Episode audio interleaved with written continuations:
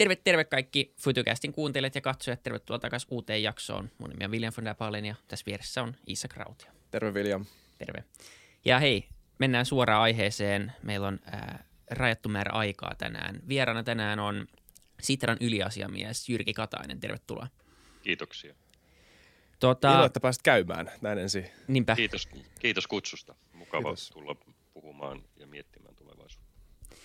Meillä on tapana ollut alkuun, äh, vaikka sut tuntee aika moni suomalainen varmasti, niin kuitenkin, jotta me ei söisi sitä, tätä introa ja esittelyä liian pahasti, niin, niin sovittu aina, että vieras saa kertoa muutaman sanan itsestäänsä ja ehkä myös tässä tapauksessa vähän Sitrasta.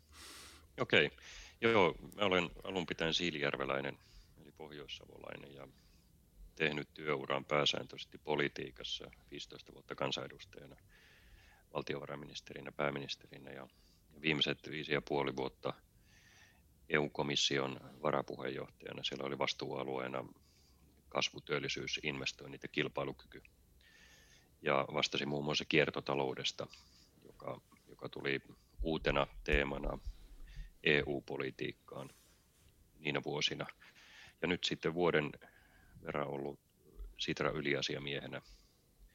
Ja työ on kiinnostavaa ja, ja uusi työ on kiinnostavaa monessa suhteessa. Sitra on äärettömän kiinnostava talo. Se on tämmöinen ajatushautomo, kokeilujen vauhdittaja ja yhteistyöalusta. Meidän, meidän tarkoitus tai elämän tehtävä on auttaa uudistamaan Suomea, parantaa Suomen kilpailukykyä ja kestävää eh, kehitystä, kestävää kasvua. Nämä kolme, kolme eh, osa-aluetta tai työkalua, mitkä Sitralla on käytössä, eli toimia think tankin ajatushautomona ja kokeilujen edistäjänä ja yhteistyöalustana toimiminen on välineitä saada systeemistä muutosta aikaiseksi. Nämä kokeilut on meille isossa roolissa. Viimeisen seitsemän vuoden aikana vajaa 70 prosenttia meidän hankerahoista on mennyt kokeiluihin yritysten kanssa tai julkisen sektorin kanssa tai kansalaisjärjestöjen kanssa. Ja nyt meillä on uusi strategia. Sitra on hyvin strategia orientoitunut talo, eli me teemme vain niitä asioita, jotka liittyvät meidän strategiaan. Ja, ja meillä on kolme painopistealuetta. On kestävyysratkaisut, josta voidaan puhua kohta lisää, reilu datatalous ja demokratia osallisuus. Näihin teemoihin meidän, meidän toiminta ja, ja hankkeet sitten kytkeytyvät seuraavan neljän vuoden ajan. Tosi jännä. Täysin irrelevanttina tota sivuhuomiona. Siilijärvi on jotenkin kokoonsa isompi paikka. Mä tunnen tosi monta ihmistä sieltä eh, ihan sattumalta. Hauskaa, että säkin en tiennyt tota. Hauska fakta. Mutta otetaan muutama askel taaksepäin. Tuossa on siis noin kolme teemaa mun mielestä aika hyvät ankkurit tälle keskustelulle. Öö, öö, mutta jos otetaan vähän muutama askel taaksepäin Sitran suhteen, miten Sitra sai alkunsa ja, ja mikä sen tarkoitus alun perin oli silloin, kun se perustettiin? Joo, Sitra perustettiin vuonna 1967. Se oli eduskunnan 50-vuotislahja kansalaisille. Ja, ja se ajatus silloin oli, että kun Suomessa ei ollut oikeastaan pääomasijoitusta, sijoitustoimintaa eikä eikä tota, innovaatiorahoitus, no innovaatiosta ei siihen aikaan puhuttukaan, niin oli perustaa tämmöinen rahasto, jolla on oma pääoma, joka sijoittaa yrityksiin, auttaa niitä kasvamaan. Ensimmäinen sijoitus oli itse asiassa kone. Kone osti Ruotsi, teki yritysoston Ruotsista ja, ja kone oli silloin hyvin pieni yritys. Ja Suomesta ei löytynyt pääomia tämän yrityskaupan rahoittamiseen. Sitra oli keskeinen rahoittaja tässä yrityskaupassa ja nyt me kaikki tietysti tunnemme koneen hissivalmistajana ja ihmisten liikuttajana. Tämän jälkeen sitten, tai tämä oikeastaan tämä pääomasijoitustoiminta jatkuu ja aika yllättävä tieto mullekin oli, kun vuosi sitten aloitin Sitrassa, että tuonne 90-luvun alkupuolella asti Sitra oli Suomen suurimpia pääomasijoittajia. Nykyään me emme enää toimi pääomasijoitussektorilla, koska sillä alalla on jo markkinaa. Eli me emme koskaan halua tehdä sitä, mitä muut tekevät, ja sotkea markkinoita. Me oltiin myös iso innovaatiorahoittaja ennen kuin Business Finland oli, tai sitä edeltävä Tekes oli keksitty, niin Sitra oli oikeastaan ainoita innovaatiorahoittajia. Xylitol on muun muassa yksi, yksi tuote, joka on Sitran osarahoituksella saanut alkunsa ja geenitutkimuksen kohdalla Sitra oli ensimmäisiä innovaatiorahoittajia. Mutta tuota, vuonna 1987 perustettiin Tekes ihan tätä tarkoitusta varten ja Sitra lähti tästä innovaatiorahoituksesta sitten pois sitä, että, että muutamia vuosia sitten hallitus teki ihan päätöksen, että me emme enää ole sillä tontilla mukana, koska siellä on jo muita toimijoita ja hyvä näin. Eli nyt me ollaan tämmöinen muutosagentti, jonka tarkoitus on saada tosiaan systeemistä muutosta aikaiseksi. Joo, tuo on aika hauska konsepti, että pystyy ottaa vähän helikopteriperspektiiviä yhteiskuntaa ja katsoa, että missä on pahimmat lommot ja alkaa korjailla, korjailla niitä aina sitten kun homma pyörii, niin voi siirtyä seuraava haasteen kimppuun. Tullostaa semmoiselta paikalta, missä olisi ihan kiva olla töissä. No joo, tämä itse asiassa on ihan totta, mitä sanot. Sitra on hyvin omintakeinen konsepti kansainvälisesti ajatellen. Maailma on pullollaan think tankkeja, mutta semmoisia ajatushautomoja on tosi vähän, jotka tekevät myös kokeilutoimintaa. Eli, eli tuota, monesti ajatushautomojen se arvo tulee siitä, että he lanseeraavat uusia ajat, ajatuksia ja saavat siitä keskustelua aikaiseksi, mutta meille se ei riitä. Me lanseerataan uutta ajattelua, mutta me halutaan myös kokeilla ja testata ja sitä kautta juurruttaa uusia toimintamalleja, jotta se systeeminen muutos voisi edetä. Ja sitten toinen omalaatuinen piirre Sitrassa, mitä ei maailmalta muualta löydy, on se, että me olemme eduskunnan alainen, mutta siitä, siitä huolimatta riippumaton – Eli kansan, meillä on hallintoneuvosto, jossa on kansanedustajajäseniä, sitten on ulkopuolinen hallitus, ja, ja kansanedustajajäsenet eivät puutu Sitran sisäiseen tekemiseen. He hyväksyvät meidän vuotuisen budjettimme, eli antavat siinä suuntaa sille, mitä Sitra tekee, mutta että me olemme kuitenkin poliittisesti riippumaton, mutta lähellä päätöksentekoa. Ja tämä on myös hyvin omintakeinen piirre Sitrassa kansainvälisesti. Toi on jännä. Voiko tota avata lisää tota riippumattomuutta ja suhdetta samalla, koska mä uskon, että on aika vaikea kuvio jollain tavalla sumplia loppujen lopuksi, että se näyttää myös sisäisesti ja ulkoisesti uskottavalta. Niin miten se on tota, ö, miten se konkreettisesti toimii toi A vaikka rahoituskuvio ja sitten B se, että miten se toiminta yhdistyy siihen kommunikaation eduskunnan kanssa? Joo, hyvä kysymys. Me emme saa ollenkaan julkista tukea budjetista. Eli eduskunta on aikoinaan ja, ja sitten tässä vuosien saatossa pääomittanut Sitraa. Jos mä nyt sanon karkeasti ottaen muista lukuja ihan tarkkaan, niin nykyrahassa mitattuna eh, eduskunta on raho- pääomittanut Sitraa noin reilun 200 miljoonaa euron edestä. Ja me olemme sijo- sijoittaneet näitä tuottoja rahastoihin ja, ja korkoinstrumentteihin ja nyt meidän pääoma taso on, on päälle 900 miljoonaa 900 miljoonaa euroa ja me elämme sen sen pääoman tuotolla. Ja vuotuinen budjetti on 28-30 miljoonan välillä, joka tulee siis markkinoita. Eli meillä ei ole tämmöistä taloudellista riippuvaisuussuhdetta poliittiseen päätöksentekoon. No sitten tuota, tämä, tämä poliittinen riippumattomuus tulee lainsäädännöstä. Eli meillä on Sitra-laki, joka määrittelee, miten Sitra toimii ja, ja meillä on todella niin kuin, hallintoneuvosto, jossa on kansanedustajajäseniä. Heidän kanssaan käydään nämä, nämä painopisteet läpi, mutta he eivät sitten tietenkään niin kuin vaikuta siihen, että minkälaisia tuloksia sieltä tulee. Tätä on monesti erityisesti kansainväliselle yleisölle aika hankala selvittää, että se voi olla totta, että ollaan eduskunnan alainen, mutta silti riippumaton. Aina aika ajoin käy niin, että osa poliitikoista hermostuu siitä, mitä Sitra esittää. Ja, ja sitten taas muutaman kuukauden päästä on, on eri porukka, joka hermostuu. No meidän tarkoitus ei ole itseisarvoisesti hermostuttaa, mutta ehkä se vain kertoo siitä, että meillä on liikkumatilaa ja, ja eduskunta on itse asiassa hyvin, hyvinkin selkeästi määritellyt, että silloin kun puhutaan tulevaisuudesta ja tulevaisuus on aina erilainen, niin, niin on hyväksyttävää että uudet ajatukset herättävät myös ristiriitoja. Jos, jos me tekisimme sitä, mistä kaikki on yhtä mieltä, niin sitten Sitra kannattaisi lopettaa. Juuri näin, kyllä, hyvin sanottu. Ja nyt, nyt kun miettii, niin Sitra nyt ei välttämättä vaikutakaan semmoiselta elimeltä tai tekijältä, joka olisi tämmöisen niin kuin, öö, olisiko tämmöinen niin kuin, riippu, riippuvaisuuden uhri jollain tavalla, tai niin kuin tämä toiminta, jos ajatellaan niin think tankia, niin siis sen, sen toimintahan olisi täysin turhaa jollain tavalla ajan haaskausta, rahan haaskausta, jos se olisi täysin Niin, ja tuntuu myös isossa mittakaavassa, että ehkä tämä on aika, tai siis tämä aika, kuulostaa tärkeältä ratkaisulta, koska Kyllä. ehkä tämä voi olla myös tietynlainen vastalääke siihen, että poliittisia päätöksiä joudutaan aika usein tekemään aika lyhyellä aikavälillä, tai ainakin se, mitä näkyy näkyy ulospäin, on kuitenkin yleensä tulipalojen sammuttelua. No nyt viime vuonna ja tänä vuonna vielä entistä enemmän, mutta mut kuitenkin se, että olisi vähän semmoista kausien ylimenevää ajattelua ja pitkäjohtoista ongelmien systemaattista korjaamista, niin se on varmaan kaikkien etu, ja olisi outoa, jos poliitikot hirveästi vastustaisi jotakin sitä tai kuka tahansa muu.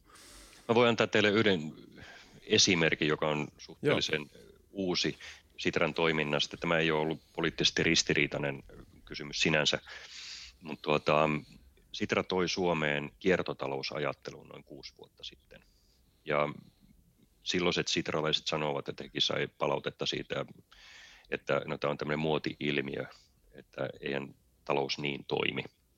Mutta niin kuin ne, me nyt pystytään sanomaan, että oltiin oikeassa ja hyvä, että Sitra toi kiertotalousajattelun Suomeen, koska siitä on tulossa keskeinen moottori talouskasvulle. Useat olemassa olevat yritykset, isot teollisuusyritykset muuttavat bisnesmalliaan kiertotalouden suuntaan. Sillä asiakkaat kysyvät kestävämpiä tuotteita. Ja, ja tuota, tämä on vain hyvä, hyvä esimerkki siitä, että, että me tuotiin se ajattelumalli. Me autettiin silloista Suomen hallitusta tekemään kiertotalouden tiekarta, eli miten Suomen hallitus edistää tiekartaa. Sitten Sitra kokeili yritysten kanssa kiertotaloutta, autoimme kuntia kiertotaloushankkeissa eteenpäin, ja, ja nyt siitä tulee valtavirta toimintaa. Ja, ja tästä vielä ehkä yhtenä kuvauksena meidän, meidän tavallisen toimintatapaan, että silloin kun joku asia onnistuu ja lentää, niin sitten me lähdetään siltä sektorilta pois. Eli nyt me olemme suuntaamassa omaa toimintaamme tästä perinteisimmästä kiertotaloustoimista jo, jo eteenpäin.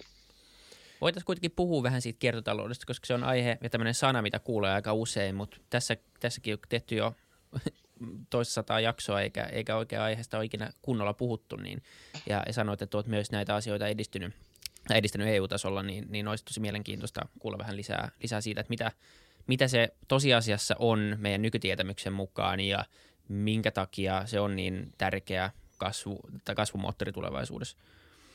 Joitakin tämmöisiä yksittäisiä anekdootteja tästä kiertotalousteemasta voisin nostaa. Ehkä se avaa sitä ajattelua hyvin.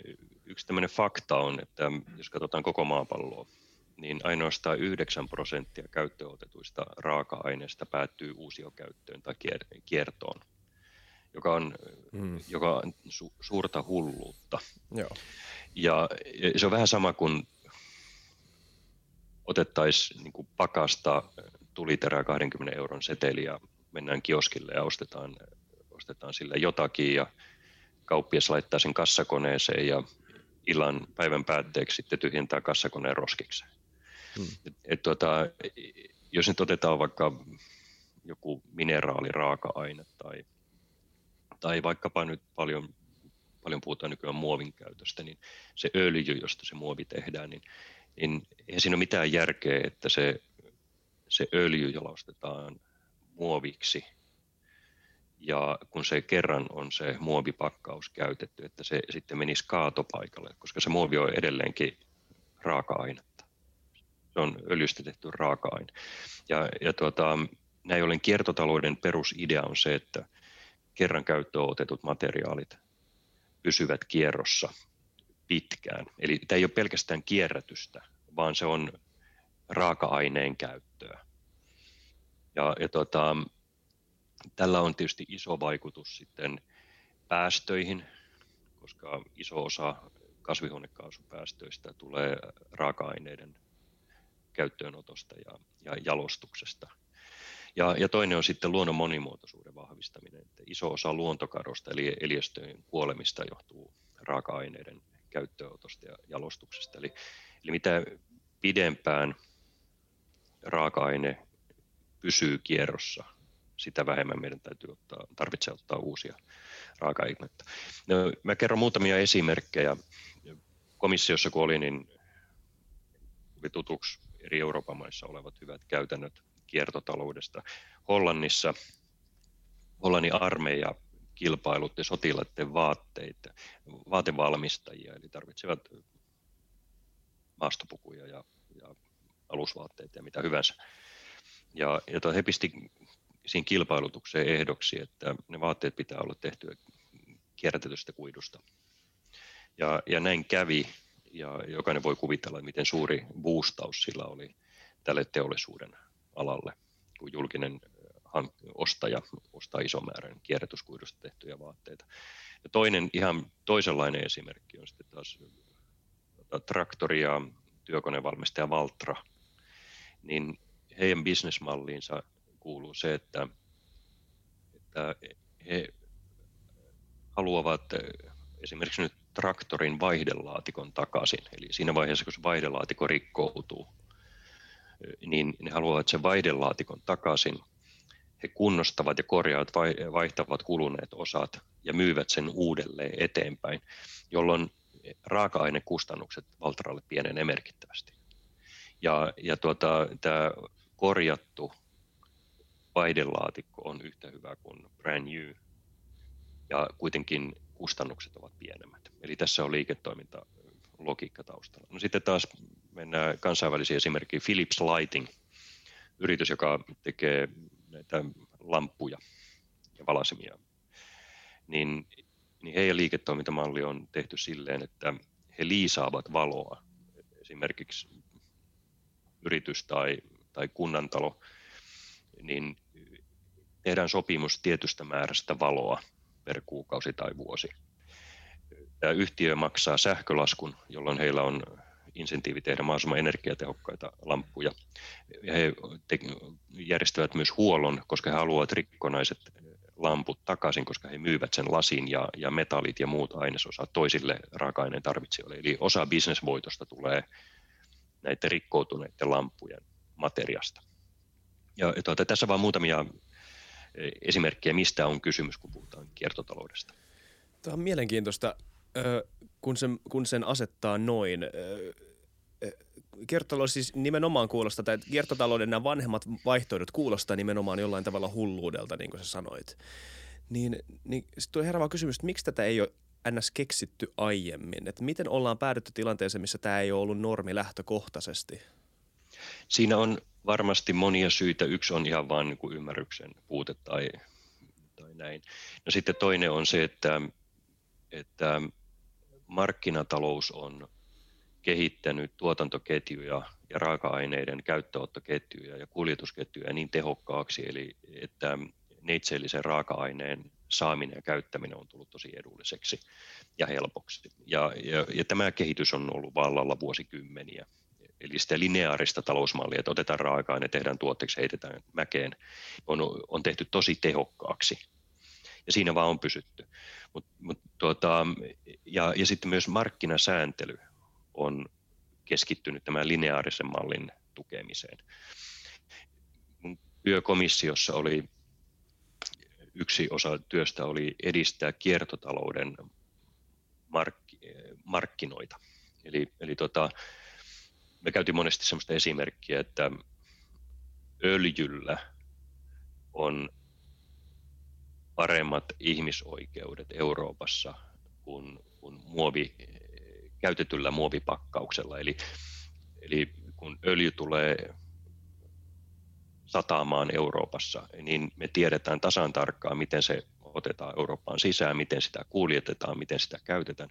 Mutta käytetty muovipakkaus, niin sen rajojen ylittäminen on huomattavasti vaikeampaa. Eli meillä ei ole ollut markkinasääntelyä uusiomateriaalin käyttöön. Ja, mun tehtävänä oli siis luoda uusia markkinoita e, kiertotaloudelle. Ja, ja tuota, nyt tämä, tämä on vain niin esimerkki siitä, että tämä ajatusmaailma on muuttunut ja nyt ruvetaan luomaan edellytyksiä kilpailukykyiselle kiertotaloudelle. Niin se tuntuu jotenkin päivän selvältä, kun sen asettaa niin kun sä asetit näiden yritysesimerkkien valossa, että firmatkin, nyt kun niitä ma- mahdollisuuksia ja sitä infraa alkaa löytymään, niin eihän firmat varmaan tahallaan halu, halua tehdä mitään huonoa tai myöskään tehdä, tehdä tota, ää, luonnolle hallaa, mutta tota, varmaan mahdollisimman moni on, tai niin voisi toivoa ainakin näin, että firmat mielellään siirtyy myös tämmöisiin malleihin, ja ne on myös varmasti kannattavia. No itse asiassa pitää sanoa vielä ehkä niin päin, että tämä koko kiertotalousajatus on lähtenyt yrityksistä. Eli yritykset ovat niitä, jotka ovat lanseeraaneet uusia liiketoimintamallejaan, ja lainsäätäjät tulevat nyt perässä. Ja, ja tuota, Suomi, Suomi on hyvä esimerkki maasta, missä kiertotalous on hyvin, hyvin pitkälle kehittynyt. Että olemme varmaan niin kuin maailman kärkikahinoissa, kun, kun mitataan, että missä maassa kiertotalous toimii hyvin. Suomessakin on puutteita ö, monien niin kuin jätejakeiden kierrätyksessä. Suomi ei ole ollenkaan Euroopassa hyvä, mutta me ollaan sitten taas jos pelkästään tästä jätteen kierrätyksestä puhuu, eikä liiketoimintamalleista, niin me ollaan tosi hyviä lasipullojen tai muovipullojen tai alumiinitölkkien kierrätyksessä, se meillä toimii. Tämä on muuten itse asiassa tämä kierrätysjärjestelmä on osittain Sitran aikaansaannosta, me oltiin sitä kehittämässä ja rahoittamassa aikoina, mutta, mutta tuota, monessa muussa jätejakeessa Suomi on, on tuota kaukana parhaista.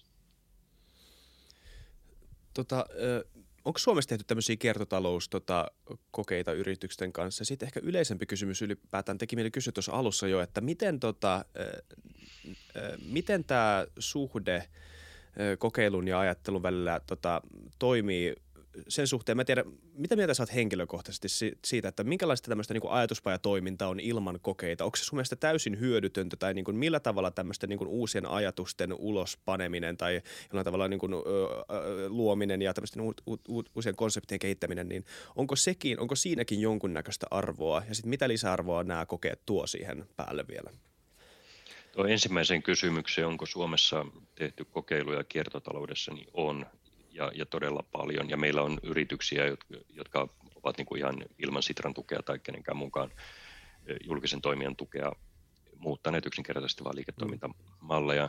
Sitra oli mukana muutamia vuosia sitten silloin, kun aloitettiin tämä kiertotalous tuolla Kemissä Pohjois-Suomessa semmoisessa kokeilussa, jossa tuota, tämä Kemitornio seudulla, missä metallin jalostusteollisuusyritys ja sen ympärillä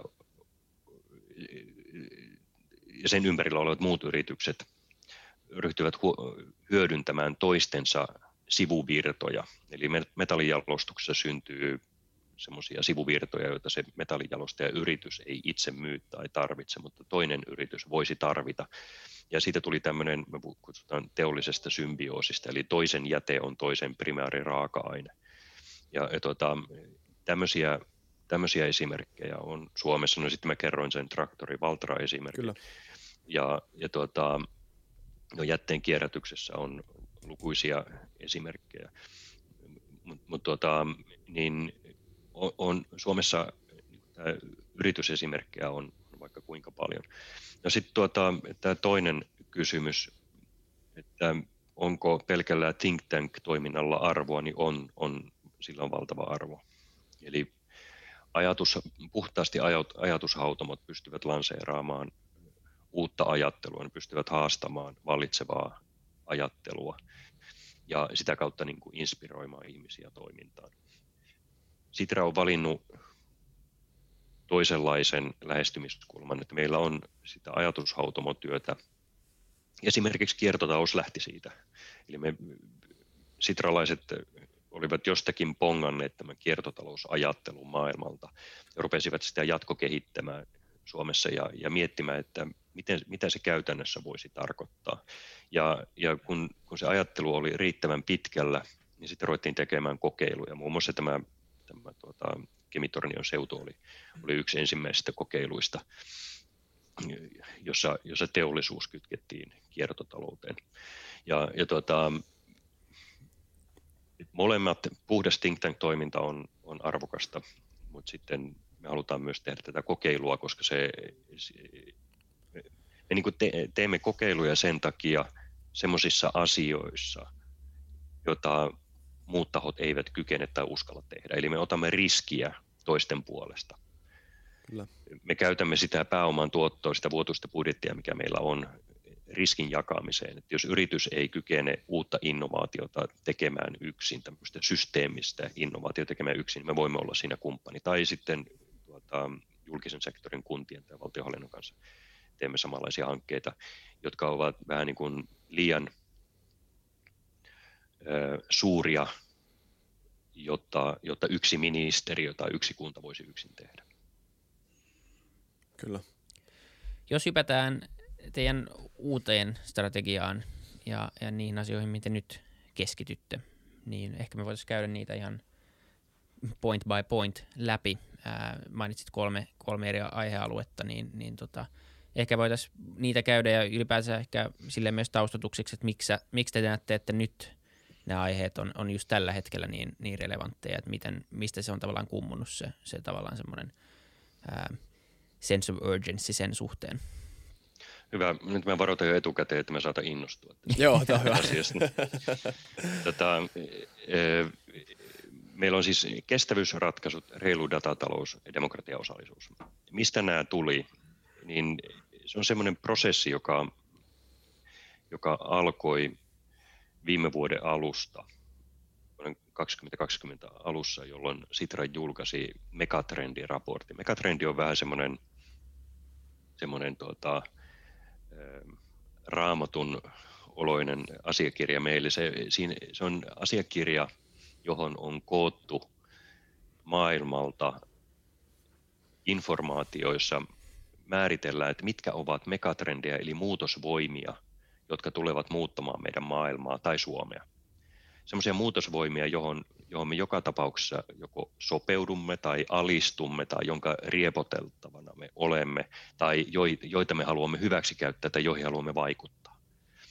Ja, ja tuota, näistä megatrendiselvityksestä nousi muutamia erittäin vahvoja muutosvoimia ja, ja tuota, me sitten tulkittiin niitä sitä kautta, että mi, mihin me voisimme kytkeytyä. Yksi, yksi suurimmista tämmöisestä muutosvoimasta oli tämmöisen ekologisen jälleenrakennuksen kiireellisyys. Ja, ja me otettiin siitä yksi kulma, eli luonnon monimuotoisuuden vahvistaminen. Luonnon monimuotoisuus tai, tai luonno, luontokato meidän käsityksen mukaan tulee olemaan niin Suomessa kuin maailmalla viiden vuoden aikana yhtä paljon tunteita herättävä ja mielenkiintoa herättävä asia kuin ilmastonmuutos on tällä hetkellä.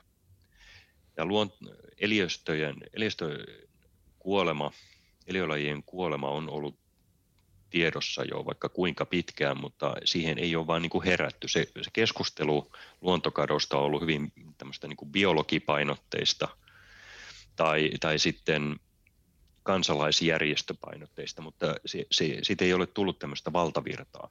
Ilmastonmuutoshan on jo valtavirtaa, eli eliöstö, luonnon monimuotoisuus teemana tulee kymmenen vuotta ilmastopolitiikkaa jäljessä. Mutta nyt se on nousussa. Maailmanlaajuisesti noin miljoona eliölajia on vaarassa kadota. Suomessa vähän vajaa 12 prosenttia Luken arvion mukaan on vaarassa kadota, jos mitään ei tehdä. Ja, ja tuota, me ruvettiin miettimään, että mitä tälle voisi tehdä. Jos mustavalkoista asiaa, niin perinteinen ratkaisumalli on aina perustaa uusi suojelualue. Se on tärkeää ja sitä pitää tehdä jatkossakin, mutta se on osa, niin kuin käytäntö on osoittanut, että se ei riitä. Ja, ja tuota, meidän tarkoitus on nyt etsiä keinoja, joilla talous voitaisiin valjastaa luonnon monimuotoisuuden lisäämiseen. Eli että laitetaan markkinatalous tuottamaan lisää luontoa. Ja, ja tota, yritän vähän avata, että mistä on kysymys. Ilmastonmuutoksen kohdallahan markkinat toimivat jo aika hyvin. Meillä on tämä kiertotalous, joka vähentää päästöjä. Sitten on tehty lainsäädäntöä, jolla velvoitetaan yhteiskuntia vähentämään päästöjä. Yritykset tekevät puhtaita teknologisia ratkaisuja ja, ja, ja tälle on olemassa markkina. Eli että ilmastonmuutoksen torjunta ei ole vain ruoskaa ja piiskaa ja kurjistamista, vaan, vaan sen ympärille on rakennettu jo insentiivejä, jotta talous voi, voi tuota, kasvaa, tuottaa hyvinvointia samaan aikaan kuin päästöt vähenevät. Mutta, ja, ja nyt me mietitään, että voitaisiko me oppia tästä luonnon monimuotoisuuden kohdalle jotain. Ja, ja tuota, me etsitään siis tämmöisiä hyviä käytännön esimerkkejä ja ohjauskeinoja, joilla luonnon monimuotoisuutta voitaisiin ylläpitää ja lisätä. Annan konkreettisen esimerkin, missä Sitra on ollut jo mukana.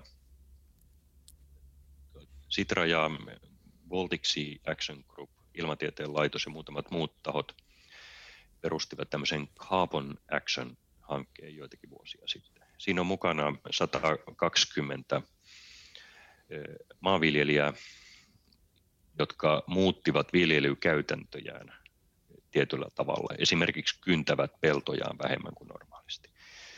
Ja se johti siihen, että maaperäeliöstöt, laji, nyt puhutaan mikrobeista, mutta ehkä myös jostakin madoista ja, muista, niin se maaperäeliöstömäärä vahvistui, lisääntyi, eli luonnon monimuotoisuus lisääntyi. Se vahvistaa ruohon juurta, joka puolestaan johtaa siihen, että maaperää sitoo enemmän hiiltä. Ja sivutuotteena tuli paremmat sadot.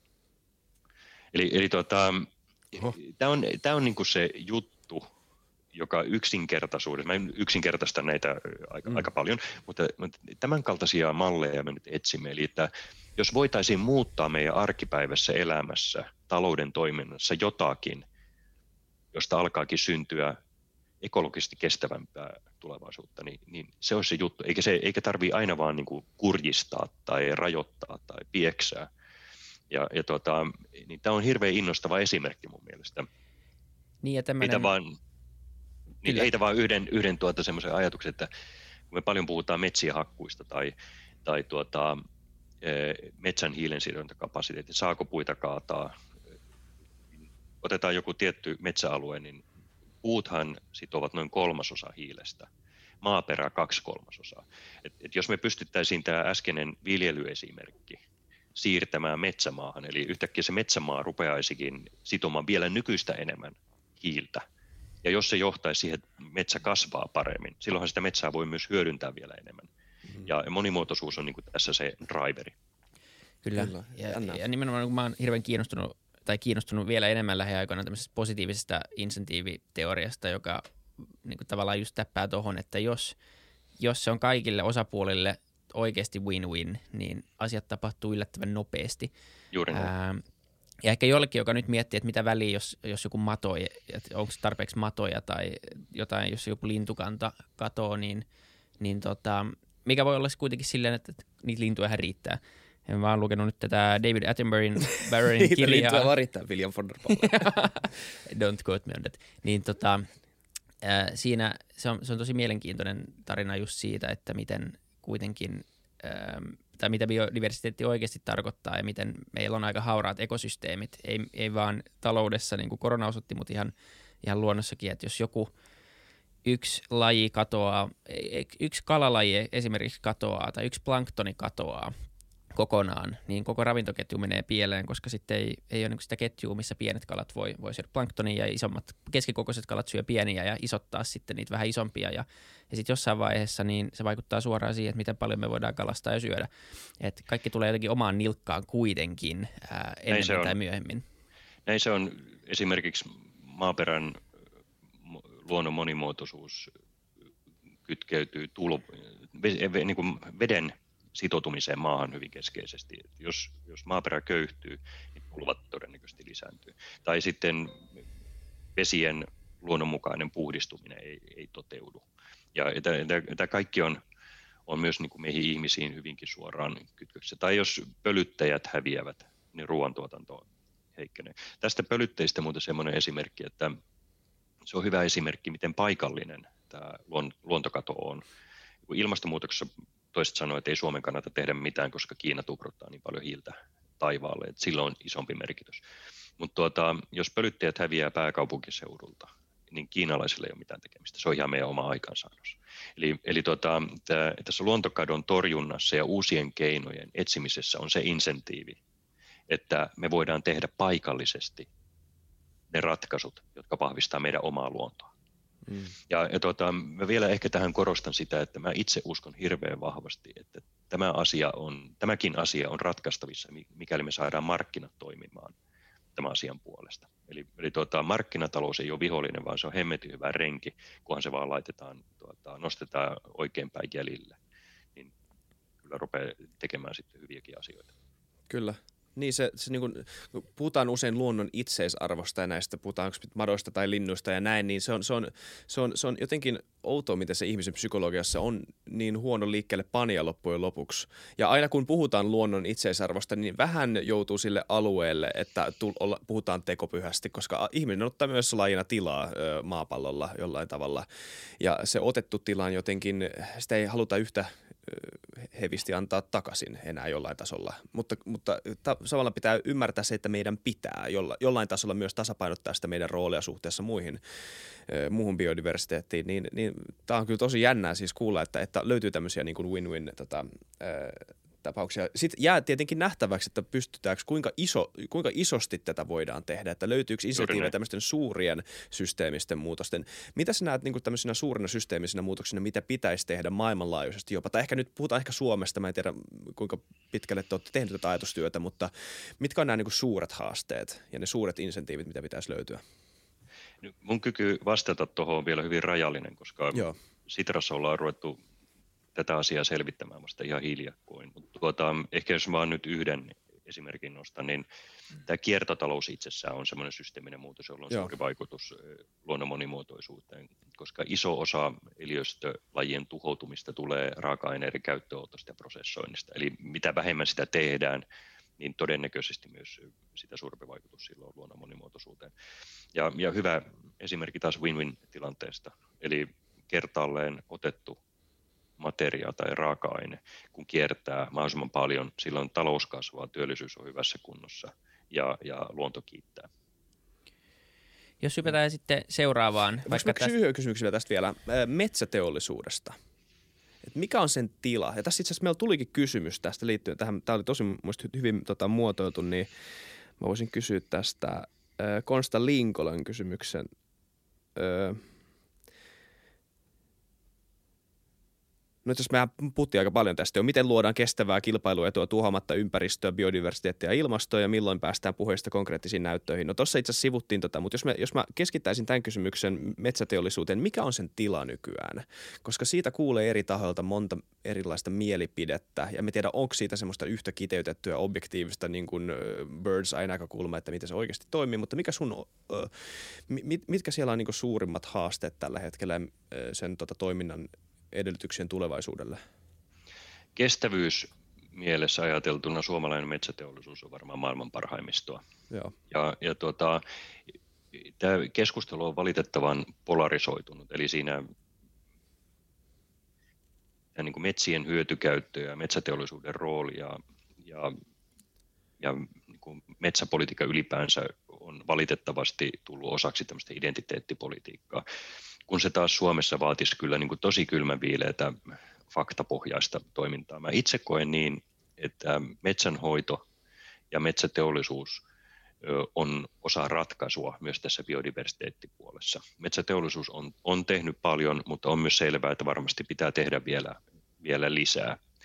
Jos ajattelee vaikkapa tätä metsäteollisuuden lopputuote kysymystä, niin, niin siinäkin muutoksia tapahtuu nyt koko ajan. Että, että vaikka sanotaan, että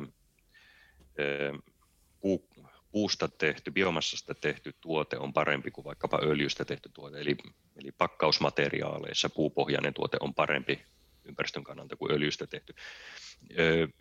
Tämä on ihan hyvä, mutta meidän pitää mahdollistaa se, että myös ne biomassasta tehdyt tuotteet kiertävät, ettei, ettei niistä tule niin uusia kertakäyttötuotteita ja, ja että mahdollisimman paljon pystyttäisiin kierrättämään sitä kertaalle otettua biomassaa uusiotuotteiksi.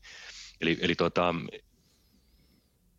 oma käsitys on se, että, että tällä sektorilla erityisesti Suomessa on tehty paljon hyvää.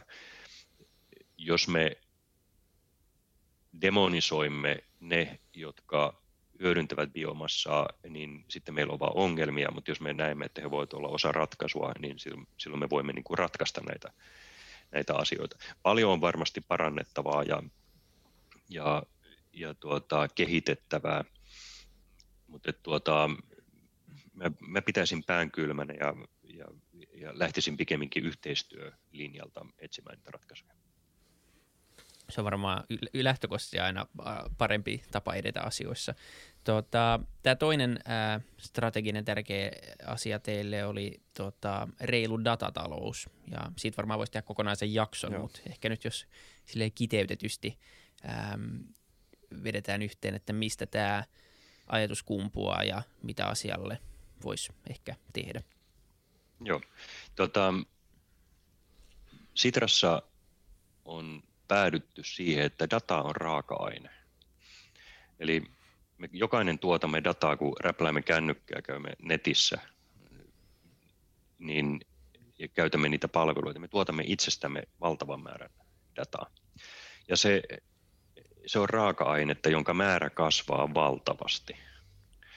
Et, et, onko me kuullut jonkun arvion, että viiden vuoden sisällä tämä, tämä raaka-aineen määrä kasvaa nelinkertaiseksi. Ja, ja tuota, nyt kysymys on, että miten sitä raaka-ainetta käytetään ja mihin ja millä edellytyksillä. Maailmassa on karkeasti ottaen kaksi tapaa hallinnoida dataa. Yksi on se, mitä Kiinassa tehdään, eli valtio tai hallitus omistaa kaikki ihmisten datan. Tietoturva ei ole siellä korkeasti arvostettua, vaan, vaan hallitus käyttää ihmistä keräämänsä dataa omiin tarkoituksiinsa. No siihen suuntaan ei oikeastaan demokratioissa tietenkään haluta mennä. No sitten on tämä toinen, johon me kaikki olemme sopeutuneet tai, tai alistuneet, eli muutamien teknologiajättien luoma datanhallintamalli, joka tarkoittaa sitä, että he saavat ilmaiseksi meiltä meidän tuottamaa dataa ja käyttävät sitä sitten omaan, omaan liiketoimintansa. No, rehellisyyden nimissä pitää sanoa myös se, että monesti tämmöiset, kun hyväksytään evästeet, niin, niin ne saattavat niin kuin parantaa meidän palveluiden laatua. Mutta, mutta tämä on yksi puoleista, eli ihminen tuottaa dataa, jolla käydään kauppaa, jo, jo, jo, jolla sitten nämä ö, yritykset käy, käyvät kauppaa. Ja, ja tota, tosiasia on se, että, että maailmassa ei ole oikeastaan missään päin luotu eettisesti kestäviä pelisääntöjä tai markkinoita datan käytölle. Ja tämä on nyt Sitran yksi aihepiiri, johon, johon me tullaan keskittämään. me yritetään saada vaikuttaa Euro, EUn siten, että pystyttäisiin luomaan Eurooppaan eettisesti kestävät pelisäännöt datan hyödyntämiselle. Ja toisaalta me haluamme, että auttaa suomalaisia yrityksiä hyödyntämään käytettävissä olevaa dataa liiketoiminnan kehittämiseen ja taloudellisen kasvun aikaansaamiseen. Eli meillä on kaksi, kahtalainen funktio, lisätä datan hyödynnettävyyttä ja sitä kautta taloudellista menestystä, mutta toisaalta me haluamme luoda parempia pelisääntöjä siten, että ihminen voi luottaa – luottaa oman datansa käyttöön tai voi luvittaa yrityksille suoraan, että saat käyttää minun dataa ja siitä vastineeksi mä saan parempia palveluita tai, tai saan, saan palveluita ylipäänsä käytettäväksi. Eli, eli tuota, tämä on se meidän, meidän perusajatus. Me ollaan nyt tällä hetkellä mukana yhdessä projektissa koordinaattorina, eli EUn komissio pyysi Sitraa koordinoimaan tämmöistä jäsenmaiden yhteistä hanketta, missä missä luodaan säännöt sille, kuinka terveysdata kulkee rajojen yli. Nyt ei, terveysdata ei, ei oikeastaan kulje EUn sisällä ollenkaan, koska se, sen ei ole haluttu kulkevan. Mutta tuota, uudenlaisten palvelujen ja parempien terveyspalvelujen aikaansaamiseksi me on ihan välttämätöntä, että terveysdata kulkee rajojen yli, mikäli ihminen niin itse haluaa. Ja, ja tuota, tätä projektia me ollaan nyt vetämässä. Miten te näette sellaiset ratkaisut, mistä yle, tai t- tässä yhteydessä välillä esitetään just jotain semmoisia ratkaisuja, missä ihminen omistaa sen oman datan ja me sitten myy sitä esimerkiksi näille, näille toimijoille. Onko semmoinen mahdollista toteuttaa vai minkälaisia haasteita tuommoinen voisi kohdata ja sitten taas, että kuka olisi se tai mikä olisi se alusta, missä – tai tulee mieleen sata haastetta itse heti, mutta, mutta ehkä jätetään avoimeksi, että, että miten, miten semmoinen ratkaisu voisi, voisi mahdollisesti toimia. No kyllä se, en tunne niitä teknologisia ratkaisuja kovin hyvin, mutta niin kuin ton kaltainen ajattelu siellä taustalla on. Osittain ihminen ehkä voi myydä niitä tai, tai sitten voi antaa luvan käyttää omaa datansa ja vastineeksi saa sitten parempia palveluja. Jos nyt jonkun esimerkin heittää, niin, niin mä, en omista metsää, mutta, mutta tuota, jos nyt omistaisin metsää, niin mä voisin luvittaa vaikkapa mun pankkini käyttämään kaikki minun metsästä tuleva tieto, data siten, että he pystyisivät sitten tarjoamaan mulle vaikkapa palveluita, että mitä sille metsälle pitää nyt tehdä tai että kannattaisiko sitä vähän myydä ja, ja sijoittaa johonkin toiseen, mikäli sillä metsällä on pelkästään niin kuin taloudellinen arvo. Toinen hyvä käytännön esimerkki on Suomessa kantajärjestelmä. Eli meidän terveystiedot on, on kantajärjestelmä. Siitähän me kaikki hyödymme valtavasti. Tämä on julkisen sektorin luoma järjestelmä. Ja tämä ei ole kauhean tyypillinen maailmassa. Tämä on, on hyvinkin ainutlaatuinen esimerkki, miten meidän terveystiedot on koottuna yhteen paikkaan ja, ja sitähän ihmiset hyötyy. Samoin kun me menemme apteekkiin, niin meillä on e-resepti.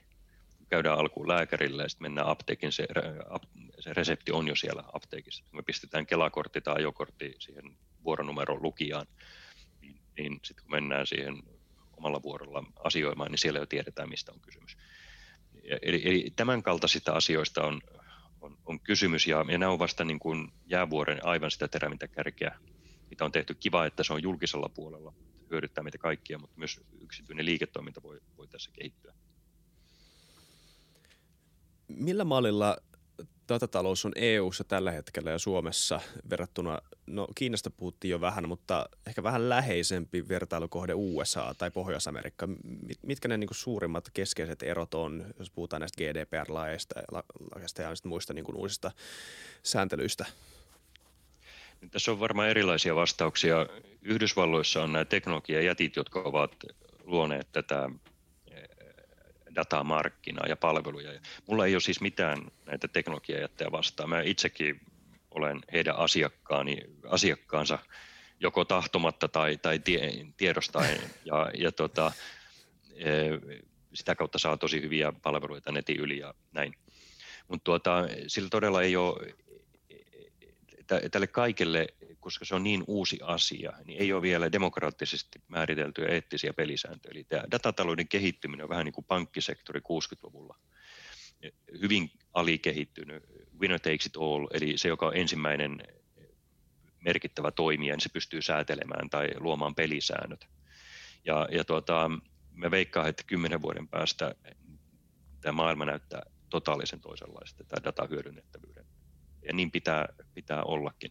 Eli dataa pitää hyötykäyttää enemmän, koska se tuo uusia, uusia tuota, bisnesmalleja ja, ja talouskasvun mahdollisuuksia, parantaa palveluita, palveluiden saatavuutta sekä julkisten että yksityisten ja helpottaa ihmisten elämää. Mutta sille pitää olla eettisesti tehdyt pelisäännöt. Mut sitten jos katsotaan toisesta näkökulmasta, niin Eurooppa on edelläkävijä tässä regulaatiopuolessa. GDPR-lainsäädäntö oli ensimmäinen merkittävä lainsäädäntö, jolla yritettiin tuoda pieneltä osin tätä säätelyä datahyödynnettävyyteen. Ja, ja tota, sitä silloin arvosteltiin, että tämä tekee EU-sta kehitysmaan tai, tai markkinan verrattuna Yhdysvaltoihin, mutta eipä käynytkään niin. Yhdysvalloissa on erityisesti näiden teknologiajättien puolelta niin kova lobby heidän hallintoaan kohtaan, että hekin tarvitsevat vastaavanlaisen, koska kysymys on luottamuksesta. Jos ihmiset eivät luota siihen, miten dataa käytetään, niin sitten niitä palveluja ei myöskään käytetä. Ja, ja tuota, luottamuksen rakentaminen on, on aivan keskeinen. Nyt EU on tehnyt lukuisia lainsäädäntöehdotuksia tämä datan säädel, datasääntely ympärille. Me uskon, että tämä voi olla kilpailuetu Euroopalle, jos me saadaan luottamusta herättävät eettisesti kestävät pelisäännöt. Niin, toivotaan tai saa nähdä, että onko 2-30 vuoden päässä sellainen tilanne, että katsotaan tätä Facebookin aikaa ja tätä niin kuin datan alun aikaa vähän sille hämmentynein silmin, että, aha, että me oikeasti sallittiin tämä. Tai se, kun se tietenkin kukaan ei, ei, ei näe, ei nämä firmat varmaan laskenut sen varaa, että tästä tulee näin, näinkin iso mm. asia.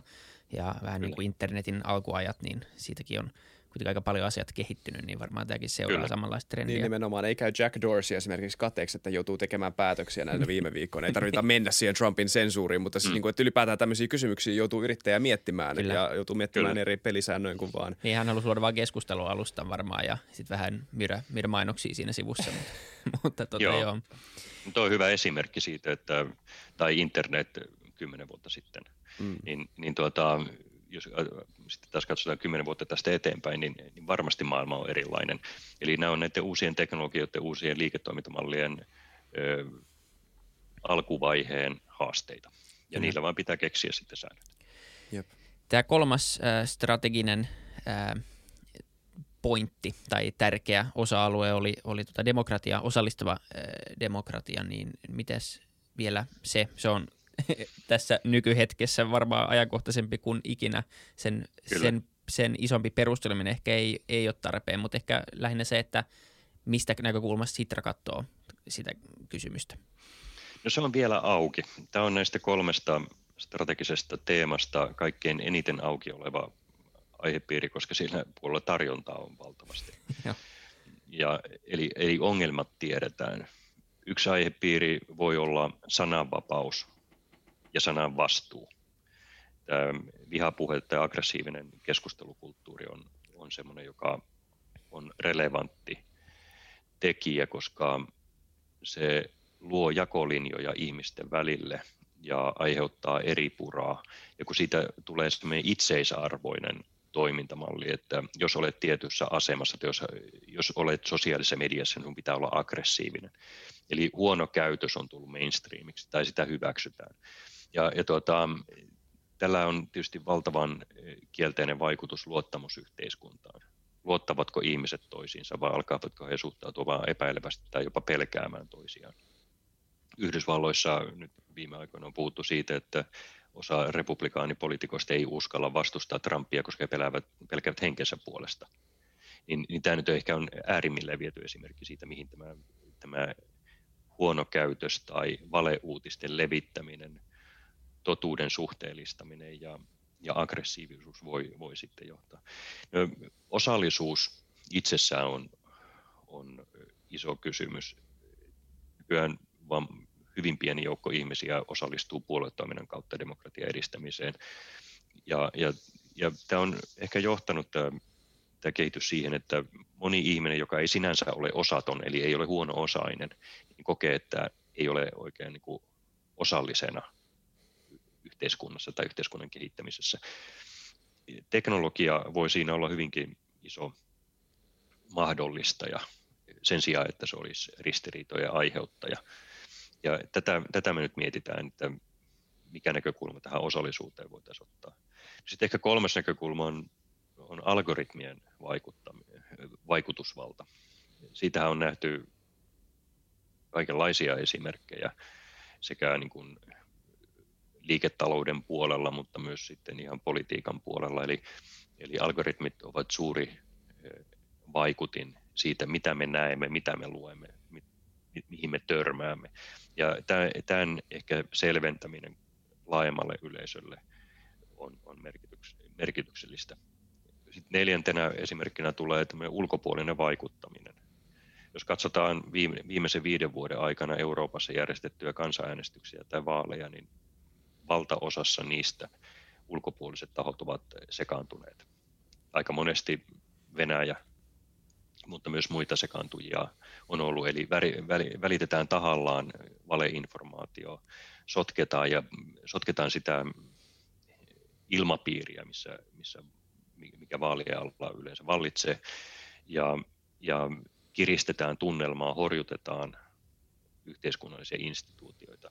Ja, ja tuota, nyt vielä kun uusi teknologia mahdollistaa vaikkapa tämmöisen kuvaväärennöksen, että on mahdotonta tietää, että puhuuko ihminen itse videolla vai, vai onko se feikki luomus, niin, niin tämän ymmärtäminen on, on sitä tärkeämpää. Tämän kaltaisia teemoja nyt pohditaan ja, ja niistä valitaan sitten joku niin sanottu sitran mentävä aukko.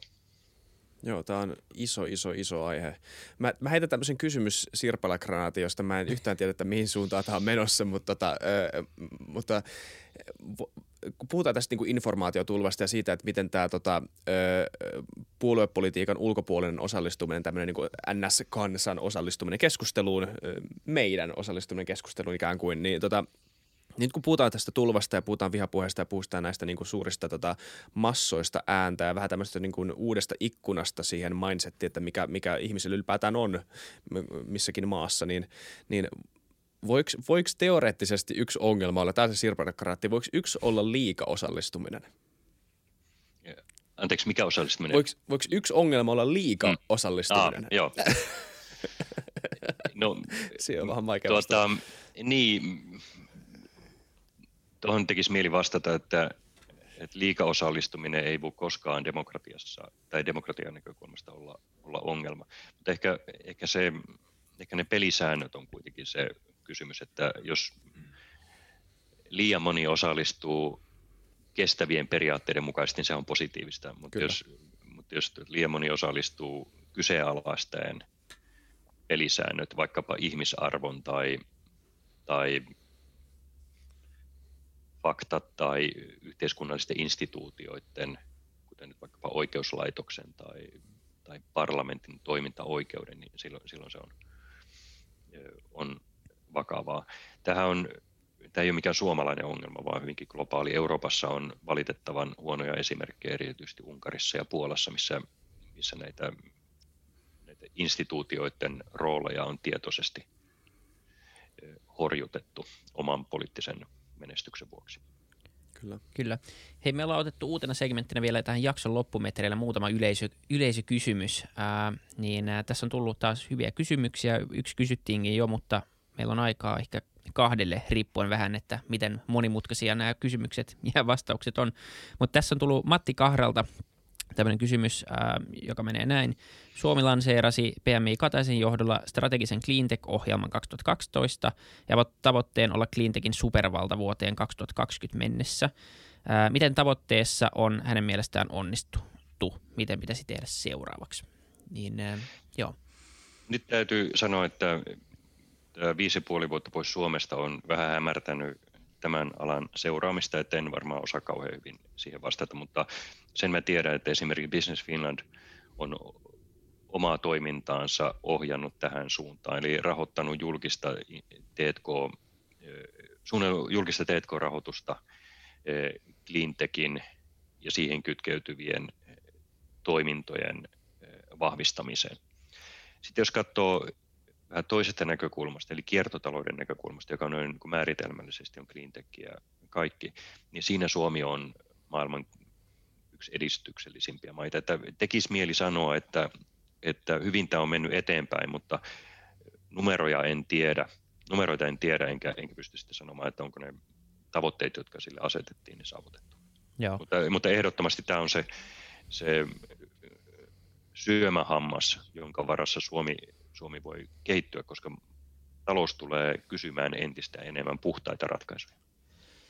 Tähän loppuun vielä ei tämmöinen kevyt ja helppo, helppo kysymys. Ää, Pekka Huhtala on kysynyt, että onko talouden kasvulla ja koolla rajoja?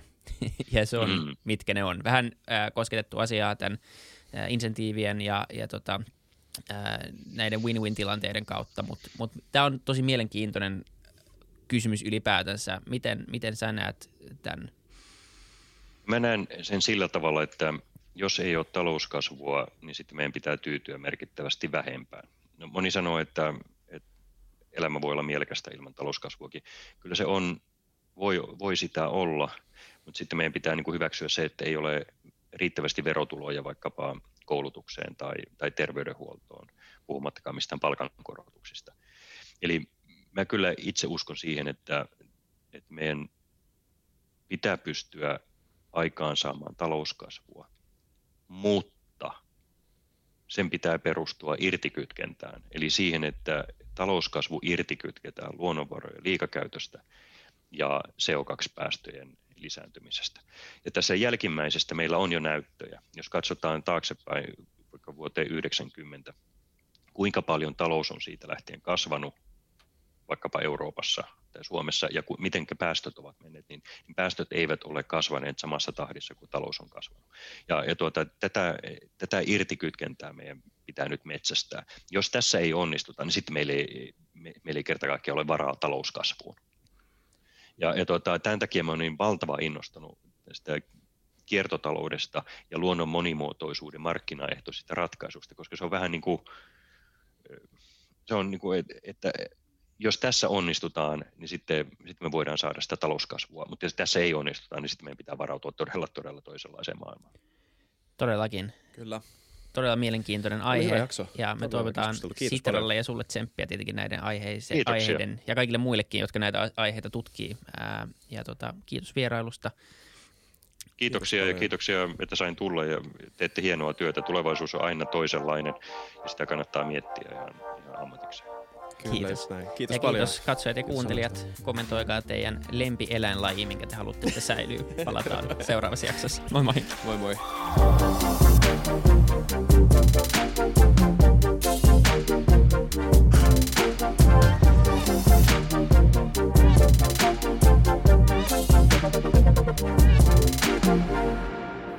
Kiitti kaikille kuuntelijoille, yhteistyökumppaneille ja FutuCastin koko tiimille. Isa Kraution ja William von der Baalinin lisäksi, Isa Kraution minä, tiimiin kuuluu tuotantovastaava Samuel Happonen ja media vastaava Tuumas Lundström. Ja kiitos Niko Noanalle tästä upeasta tunnaribiisistä, joka on mukana Lululandissa. Seuratkaa mitä somessa nimimerkillä FutuCast, millä tahansa podcast-alustalla ja niin ja saa arvostella. Mielellään. Thanks. Moi moi.